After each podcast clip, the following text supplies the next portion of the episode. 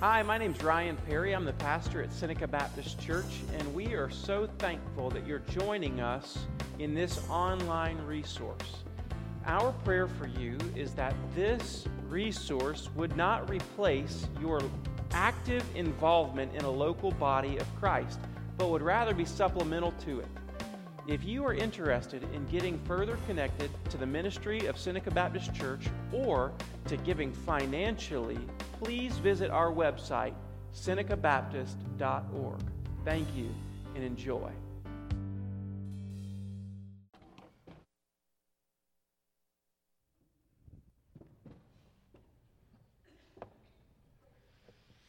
Wowzer.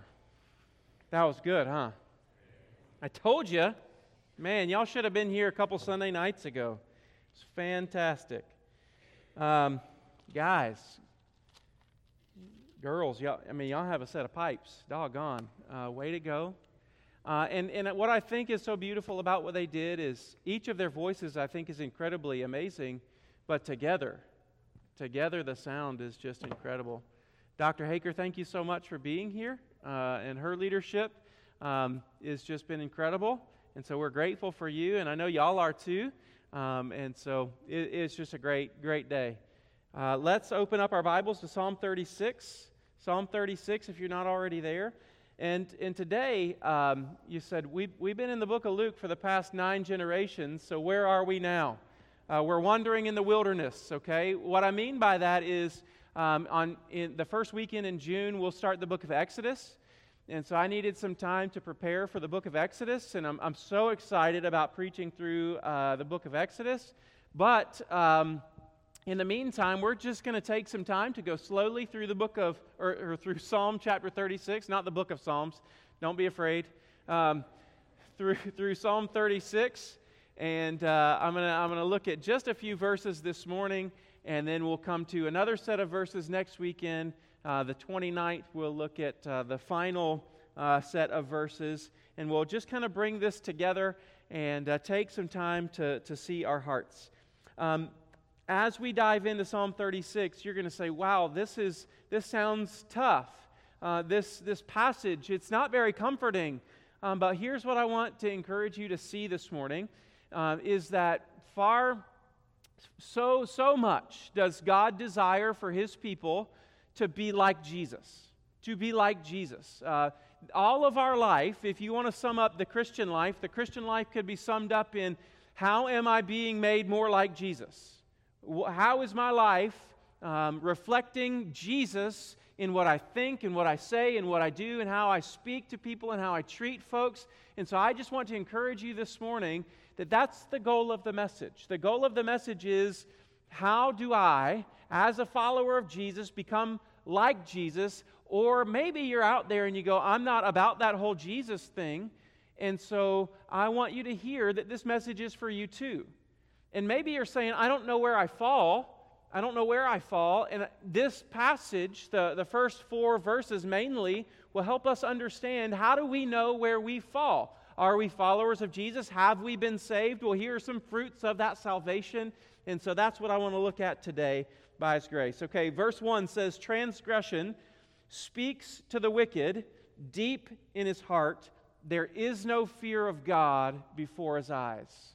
Transgression speaks deep or speaks to the wicked deep in his heart. There is no fear of God before his eyes. Now, commentators kind of disagree on something, and I'm not sure how to view it, but I don't think it really matters ultimately. And so some commentators will say that what transgression is saying is there is no fear of God. So transgression is the one who's speaking, and it's speaking way down deep in the wicked person's heart. There's no fear of God. So that's one way to view it. Uh, also, another way to view it is to say transgression speaks to the wicked deep in his heart, and there is no fear of God before his eyes. And so, either way we look at it, what I want to focus on for just a moment is that this idea of transgression speaks to the wicked deep in his heart. Now, you might be saying, well, Ryan, that of course can't be me. And I just want to say to you whether you have been redeemed or whether you have not, transgression desires to speak to you deep in your heart. Whether, whether you have been saved by grace through faith in trusting Jesus, what Christ has done, not what you and I do, but if you have been or if you have not been, transgression does truly desire to speak to the wicked deep in our heart. And I want you to read this verse with me in James verse 1 or chapter 1 verse 13. And so it's on the screen and I think this helps us understand what in the world Psalm 36 is saying. James says, "Let no one say when he's tempted, I'm being tempted by God, for God cannot be tempted with evil, and he himself tempts no one." So a lot of times people will blame their sin on God. And James says you can't do that. You can't do that. That's, that's just a bad argument, and he explains why. But each person is tempted when he's lured, lured and enticed by his own desire. Then, desire, when it is conceived, gives birth to sin, and sin, when it's fully grown, brings forth death. And so, what you see in this passage that really helps us open up Psalm 36, verse 1, is that way down deep in our heart, sin starts with being lured and enticed by our own desires. That desire conceives and gives birth to sin, and sin, when it's fully grown, brings death. And so, here in Psalm 36, verse 1, we see that it's the heart of a man that's the problem for a man. Now, a lot of people say, Well, I'm a good person. Well, I want you to understand today that uh, God looks way beyond your outer exterior. He looks way down deep into the content of your heart. And so, if you want to know who you are, don't ask what you do, but ask who you are when no one's looking. And that's what God's pointing to in Psalm 36 and in here in James chapter 1. Jeremiah says in Jeremiah 13, he kind of proves this idea that we live in, today we live in a follow your heart generation. Have you ever heard somebody say that to you? Well, just follow your heart. Just follow your heart. Now, I don't know if anybody's ever said that to you like they've said that to me, but that's really poor advice, and Jeremiah explains why it's poor advice. He says in verse 13, chapter, or chapter 13, verse 10, this evil people who refuse to hear my words, who stubbornly follow their own heart. So God, through the prophet Jeremiah, says, following your heart's not a good thing. It's not a good thing. If you follow your heart, that means you're following your heart over me. See, I want to be your leader. I want to be the one who instructs you and guides you. And if you follow your heart, you will not be walking with me, but you'll stubbornly follow your own desires rather than mine for you. And, and why? Why is it that those people, why is it that we, when we follow our hearts, we're not following God? Jeremiah continues in 17:9. He says, The heart, talks about the heart. Here's why you don't need to follow it. The heart is deceitful above all things and desperately sick. The King James Version says, and desperately wicked. It says, wicked. Who can understand it? So if you want to follow your heart, just understand that the heart that you're following is sick and wicked, and it's deceitful above all things.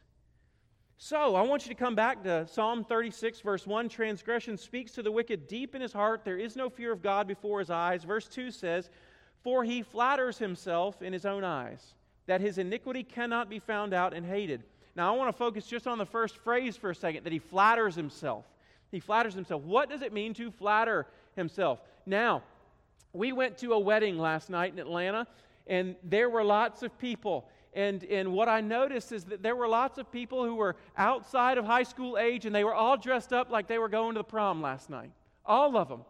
And I, I can't tell you if I heard it one time, I heard it a million times. Oh, you look beautiful tonight. Now, here's the problem with being in a, a wedding venue of people who are all dressed to the nines. If you say that you look beautiful to one person, you got to say you look beautiful to everybody. And let's just be honest there were some people there who did not need to be wearing what they were wearing. They had outlived that prom dress that they had put on, if you know what I'm saying. And so flattering that person would be, oh, you look so beautiful. And on the inside, you're going, right. All right? So the word is kalak, which I don't, I'm not a good Hebrew scholar. Greek's a whole other thing, but kalak is the Hebrew, scholar, or Hebrew word, and it means to deceive, to be smooth, to be slippery. And I thought that was interesting. And then I found Psalm chapter 55, verse 21, and it really sums up this word for flatter yourself, okay? And here's how I know that we do this, okay? His speech, it says in Psalm 55, 21, his speech was smooth as butter. That's kalak, flattering, His speech was smooth as butter, yet war was in his heart. His words were softer than oil, yet they were drawn swords. So let me sum this up in the Ryan Perry version for us today. What does it mean to flatter us? It means that my words are smooth and slippery and deceitful. And anytime I flatter myself, it, it's when I attempt to use my words to get me where my actions won't take me. It's writing a check with my mouth that my life is not backing up. Are you with me? Amen?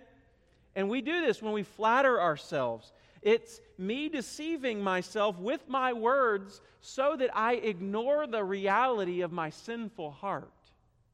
And so the psalmist David is saying, For he flatters himself. He flatters himself. In other words, he's speaking kindly, smooth as butter, soft as oil, words to himself that make him ignore the actual reality going way down deep, going on way down deep inside. Does that make sense? Now, I know that you would never do that to you, but I find myself doing that to me. How do we flatter ourselves? Well, I have a list of them for us. Sometimes we justify our actions.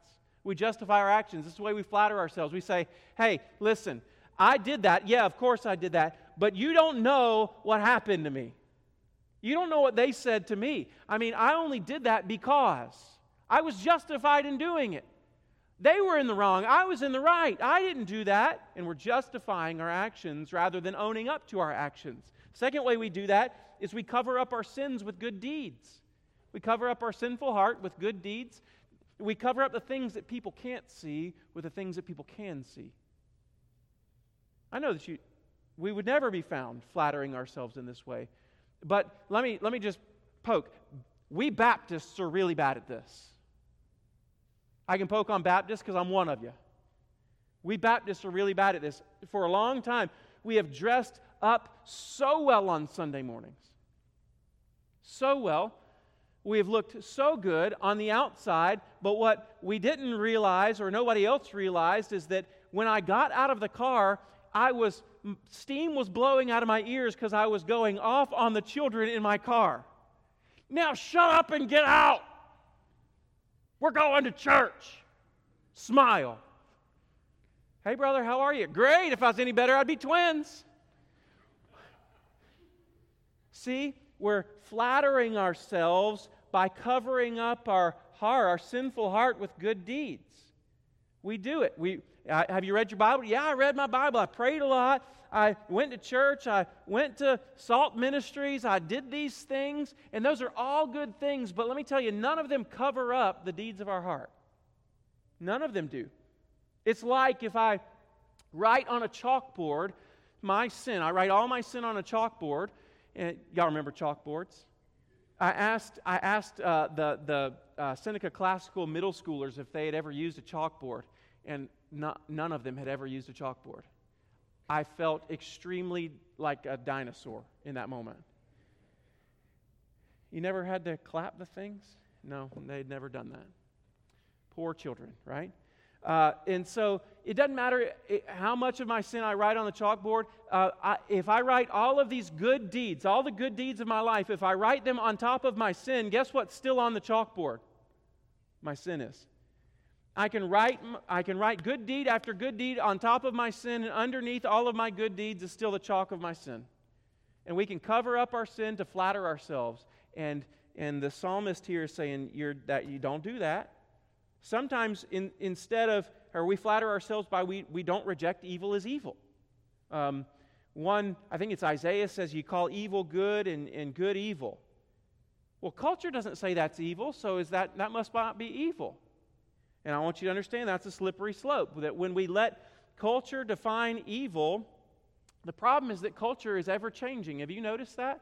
The culture of today is not the culture of yesterday, and guess what? The culture of tomorrow will not be the culture of today. And so if I let culture define evil and good, then I'm in trouble because that's like trying to hit a moving target. It will always, that culture will always be evolving and adapting. And so I can't do that. What, see, if you just look back a few years ago, you'll say what's okay now was not okay then. And let me tell you, what, what's acceptable then isn't necessarily acceptable now. So, therefore, it, in, instead of saying rejecting, rejecting um, evil or not rejecting evil, there's got to be a higher authority, and it's got to be outside of ourselves. You want to know why it's got to be outside of ourselves? Because I know me. Do you know you? It's got to be outside of ourselves. If I look in to find authority and truth, I'm in big trouble because I'm fallen. I'm broken. I'm flawed. If I look at you to find truth, you're broken and fallen and flawed. I mean, if you didn't know that, I hate to break bad news to you, but you're broken and flawed. So there's got to be a better place to look for truth. There's, there's got to be something that's not changing, it's unchanging, it's unswayed by human opinion. And I need to look there for truth rather than in or out. And, and truly, one of the great signs of the downfall within the church is when we let the culture define morality to a greater degree than when we let God's word define morality. See, God's word is unchanging. God's word is unswayed by human opinion, and we must, we must, we must, for ourselves, for our church, let God's word define morality. See, when authority for right and wrong is taken out of God's hand and placed in the hands of fallen people, we're all in trouble. The, another way that we flatter ourselves is we compare ourselves to others. you go, you, you, that, that, that sin is pointed out in your life, and you go, well, at least I'm not as bad as they are. I mean, have you seen their life? Gosh, it's fallen apart. It's like a train wreck. I can't take my eyes off of it. And so my life's not as bad as they are. And so I use their life as the standard for morality rather than God's word as the standard for morality. And so I base my goodness on their life or their failures. And so then I feel good about myself. And that's flattering myself. That's deceiving myself. That's my words are smooth as butter, yet war is within my body. We compare ourselves, and, and last, we resist the Holy Spirit. Did you know that the Holy Spirit and the Word of God are given to you and to, I, to, to me to reveal sin, to point to truth, to convict the world of sin and righteousness and judgment, and to resist the Holy Spirit is to flatter ourselves because the Holy Spirit's going to come and tell us things that we don't like to. Have you ever gone to the doctor before and he said, Ryan, your cholesterol's high? Why, doc? Because you're overweight. Can I leave now? It's true, right? But I didn't want to hear it. And so I can resist what this good doctor has told me, or I can accept what that good doctor has told me for my good. And so the Holy Spirit has been given to us, to His church, for our good. And sometimes in that good, He points out things that we really don't like seeing, but it's for our good, for us being more like Jesus. I resist the Holy Spirit. And if you've ever wondered that that scripture uh, that Jesus says the only sin that's not forgivable is the blasphemy of the Holy Spirit, this is that right there. The Holy Spirit was given to convict us of sin and to point us to Jesus, to, to show us all truth, to help us understand what is moral and what is right and what is good. And when I reject those things, I'm rejecting the Spirit. And therefore, if I reject the Spirit over and over and over, time and time again, that sin cannot be forgiven.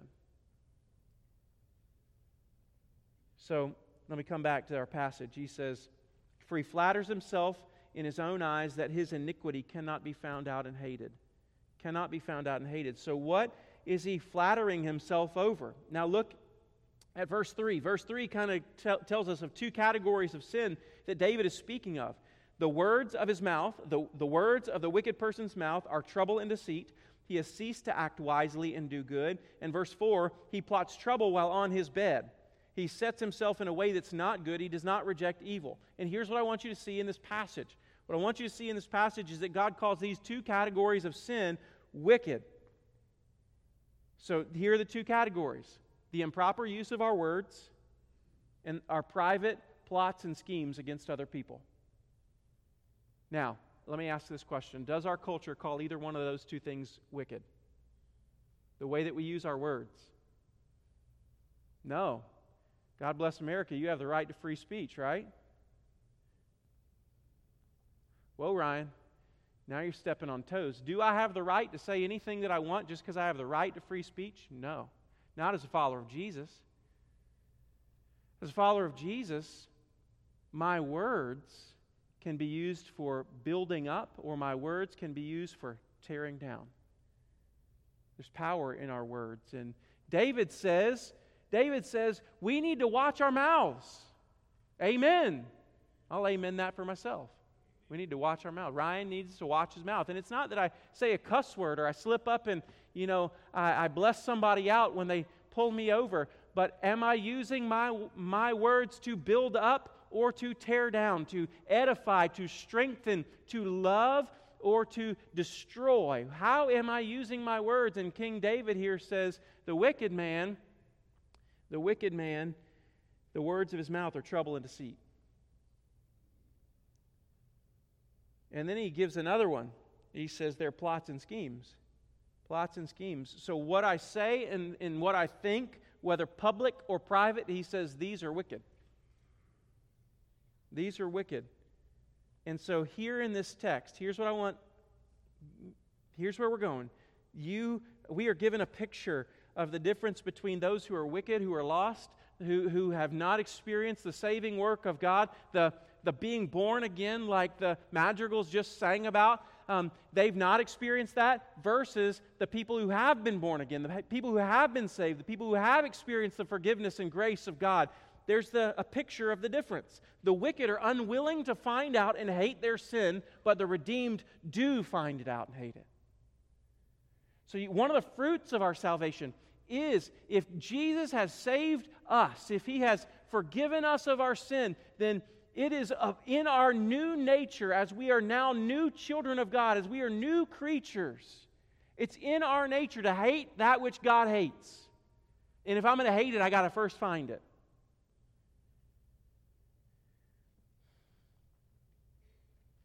First Peter, Peter says Satan is prowling around like a roaring lion seeking for someone to devour, and sometimes we got to go on a lion hunt. John Owen, the Puritan preacher, he says it this way you need to either get busy killing sin or sin will get busy killing you. So, which one are you? I mean, we have to ask ourselves that question Am I willing? Am I willing because I've experienced the grace of God, because I've been born again? Not, not so that, but because of. Because I've been forgiven, because I, I, God's grace has overwhelmed my sin because He has died for me and rose for me, because I have been made a brand new person in Jesus. Do I hate sin? Do I find it out and do I hate it? Or do I flatter myself with talk smooth as butter? Do I deceive myself? Are you with me? Does that make sense? That's a hard question, isn't it? But that's exactly what he's asking us. See, finding out our sin is difficult, but it's necessary if we desire to experience the steadfast love of God. The steadfast love of God leads me to find out my sin and hate it, and the, the, the steadfast love of God is experienced by finding out my sin and hating it. Psalm 32, I read in my quiet time this morning, verses 3 through 5 says it like this. I think it's on the screen. For when I kept silent, I'm going to put in parentheses, about my sin. When I kept silent about my sin, my bones wasted away through my groaning all day long. For day and night your hand was heavy upon me. My strength was dried up as by the heat of summer. Then he says, But I acknowledged my sin to you. I did not cover my iniquity. I, I said, I will confess my transgressions to the Lord, and you forgave the iniquity of my sin.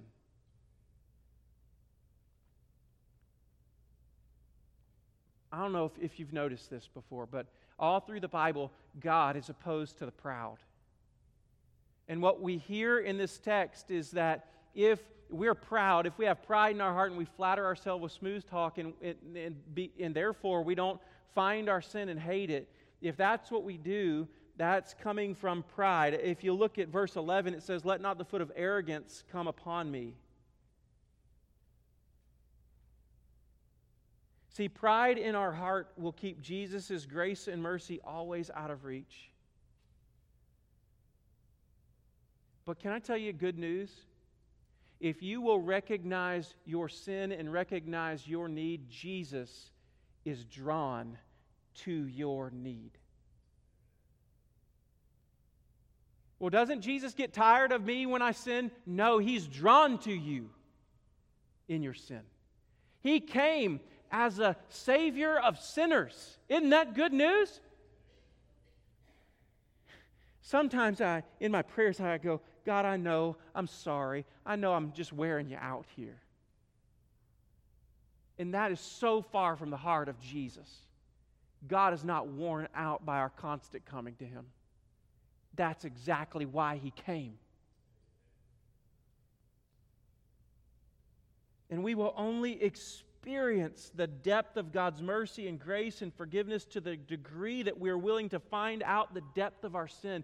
Can I just tell you, the greater the depth that I find of my own sin, the greater of the depth that I find of God's mercy and grace?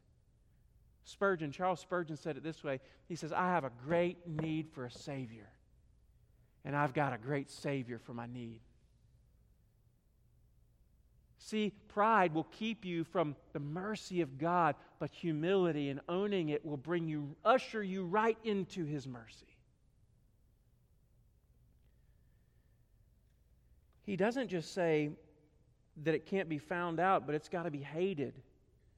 Another Puritan, 1600s, Thomas Watson said, Until sin be bitter, Christ will not be sweet. Until sin be bitter, Christ will not be as sweet. See, pride in my heart, flattering myself, will keep me from experiencing the salvation Jesus offers. Take the Pharisees for a perfect example. But the more bitter our sin is to us, the more I find it out, the more I hate it, the sweeter I find Christ's salvation to be, the sweeter I find His mercies to be that are new every morning, the sweeter that I find His grace to be, which is sufficient for my need, the sweeter that I find His sacrifice to be, for His blood covers a multitude of sins, that consequently He's able to save to the uttermost those who draw near to God through Jesus. And that's good news.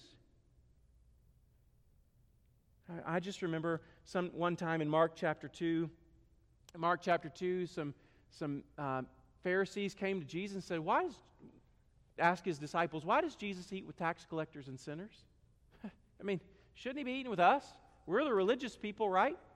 Jesus' famous words, he says, Those who are well have no need of a physician, but those who are sick. I came not to call the righteous, but sinners. Hear me really clearly. I want you to hear, don't miss this. We don't find out and hate sin so that Jesus will forgive us. Rather, the Christian finds out and hates sin because Jesus has forgiven us. Because if I find out and hate sin so that Jesus will forgive me, my religion is a works based religion and I save myself but rather as I experience the grace of God, the mercy of Jesus that He pours out to me when I least deserve it, when I experience that, you know what it makes me want to do? I want to find out anything that grieves Him. I want to hate the things that He hates. But I do it because of what He's done. Okay, so how do I guard myself from becoming this person of verses 1 through 4? How do I guard myself? Let me get really practical with you. Um, just a few things. I think three things. Number one, a regular, prayerful, spirit filled reading of God's Word. That was a lot of adjectives, wasn't it? I couldn't leave one off. I tried, I, I just couldn't. Regular. You need to be in the Bible day after day. And if, if you get in the Bible day after day, guess what? The Bible's going to get in you eventually. Okay? Prayerful. It's, it is a book, a supernatural book that was given from God to man. It is God's word and divine authority. You and I can't understand it without first praying over it. We need to read it with prayer. Help me, Lord. Spirit filled. We need to be spirit filled. Paul says in 1 Corinthians that no one can understand the mind of God without the Spirit of God. Spirit filled. We need to have a regular, prayerful, spirit filled reading of Scripture. And when I read it, I then need to submit myself to its authority. If Jesus, if Jesus died, and if Jesus rose on the third day, then his word is authoritative. If Jesus didn't rise on the third day, it's not. Just ignore it. Go about your business. I don't need to see you next week. No worries. Live, follow your heart. But if he rose on the dead, and there's an overabundance of evidence that he did, and no evidence that he didn't. If he rose from the dead, the Word of God is divine and authoritative for your life, and we only find life when we submit ourselves to His Word. Application. Application. We need application of God's Word into our life. And, and when God brings something to our minds, repent. God, I confess that I'm a sinner. I, and I have sinned against you, and I run back to trust in Jesus. I believe that Jesus died already with this sin in mind. And so I run back to Jesus. Isn't that good news that you can never sin a sin that God has not already accounted for on the cross? So when you sin tomorrow, Jesus already accounted for that on the cross. That's good news. I love that. And so you run back to Jesus and you say, Father, forgive me. And I run to Jesus knowing that this sin was on his mind when he died for me. So, number one, regular, prayerful, spirit filled reading of Scripture. Two, become a part of a Bible believing, gospel centered community. We need authenticity. We need application of the word. We need authenticity. Part of community is sitting under God's Word. We do that here in Bible study. We call it Sunday school. We call it Wednesday night Bible study. We sit under the authority of God's Word. We do it right here in preaching. But we're also part of a group who loves you enough to tell you the truth, to point out your sin, but is also gospel centered. And what that, I mean by that is it's a safe place to come and be broken. You know, the good thing about Seneca Baptist Church is none of us have it all together. None of us. And if you ever want a list of my flaws, come and see me. My list is going to be way better than your list. I can tell you a thing. I, you, you don't know. But here at Seneca Baptist, it's okay to not be okay. It's okay not to have it all together. You don't need to put on good works to come to Seneca Baptist Church. You come and you let Jesus save you, and when Jesus saves you, He'll begin to put the broken pieces back together. Isn't that good? It's okay to be faulty here because we're all a work in progress. We are people that Jesus has saved and He is sanctifying. He is making us more like Him. Uh, I think it's uh, 1 John chapter 1, verse 9. No, no, no. It's James chapter 5 that says that here in a, a Bible believing, gospel centered community, we confess our sins to one another that we may be healed. All right, the third thing. How do I guard myself? I, the third thing is I surround by surrounding myself with mighty men and women of God. I surround myself with mighty men and women of God. We need accountability. We need application of God's truth. We need authenticity, being able to become and be, be us, be broken. I don't always have to say it's going great. Sometimes it's not going great. Amen? Sometimes life stinks, but God's good. It's okay to say that. I just want to go crawl in a hole, but I trust Jesus. So I'm here. Wouldn't that be crazy if you walked up to somebody on Sunday morning, hey, how are you? Good to see you. I don't want to be here, but this is the place that I need to be. That'd be startling, wouldn't it? We need accountability. Surround myself with mighty men and women of God. So, who's asking you hard questions? Who's asking you hard questions? If you can't answer that question quickly, watch out. Who's helping you see blind spots in your life? You have blind spots. No, I don't. That's why they're called blind spots. Some of you will get that in a minute.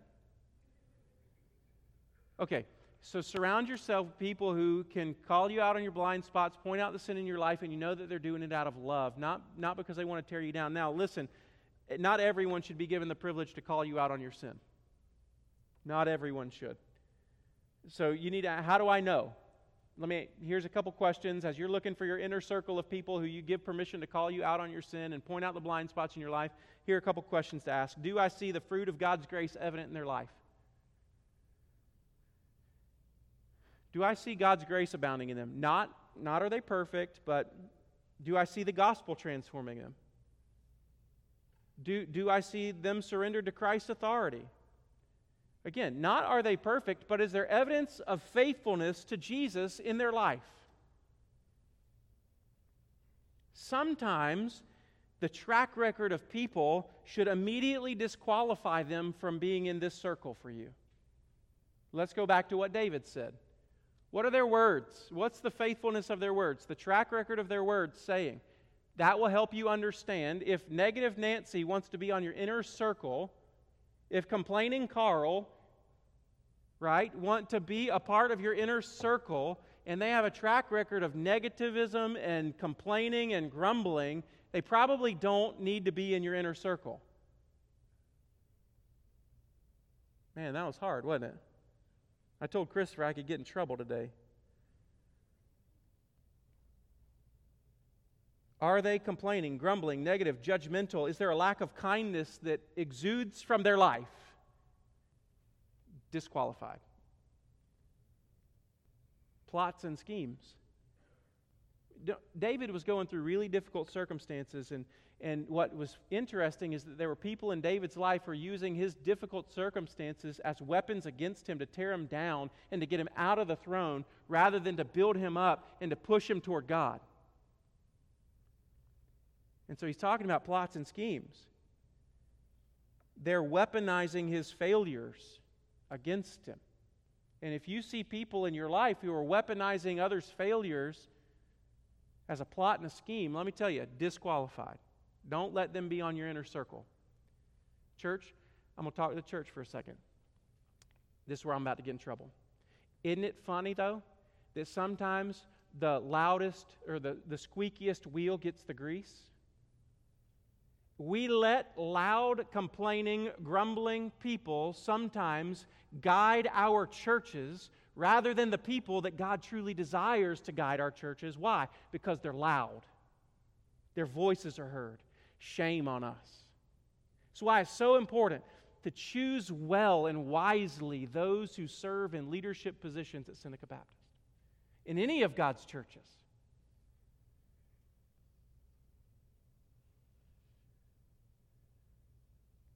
Because David says, if you want them on your inner circle, make, make sure about their words and their plots. We all need men around us and women around us. David had his mighty men. Some were physically mighty, others, like Nathan, were spiritually mighty. Moses had Aaron and Hur. Paul had Barnabas and Silas and Timothy. And if we're going to be successful in finding out and hating sin, we need to allow mighty men and women of God access into our lives, but do it in a careful way. Well, I, I'm ending, I promise. What do I mean by that? What I mean by that is, men, be careful who you allow into your inner circle. Make sure that men are those who are speaking into men's lives. Don't invite women into that inner circle where they find out deep details about your life. I want to encourage you to be wise Women, don't guard your heart. Do guard your heart. Guard your heart, ladies, uh, about who you let speak truth into your life. Women, don't build unhealthy relationships with a person in authority in your life. Guard your heart. Men, the, the wisest way to do this is men with men and women with women. Too many people are falling. We need to guard ourselves well. Let me wrap this up and just say the point is let me go back to Psalm 32. I think we have it on the screen. When I kept silent, my bones wasted away. When I flattered myself, I was miserable. But when I acknowledged my sin to you, and I did not cover my iniquity. I said, I will confess my transgressions to the Lord, and you forgave the iniquity of my sin. God wants you to be more like Jesus, and one of the ways that He makes us more like Jesus is by uncovering sin in our lives, finding it out, and teaching us and training us to hate it. And I want to be a people. I want us to be a people. I want to be a follower of Jesus that finds it out and hates it and puts a bullet in the head of the sin that's about to kill me. Be busy killing sin, or sin will be busy killing you. And in doing so, guess what? We'll experience the sweetness of Christ like we've never before in our life. So, as I close, maybe you fit in a couple categories. Number one is you're lost. You don't know Jesus, and you need to trust Jesus today. You've been justifying your sin, covering your sin, you've been flattering yourself.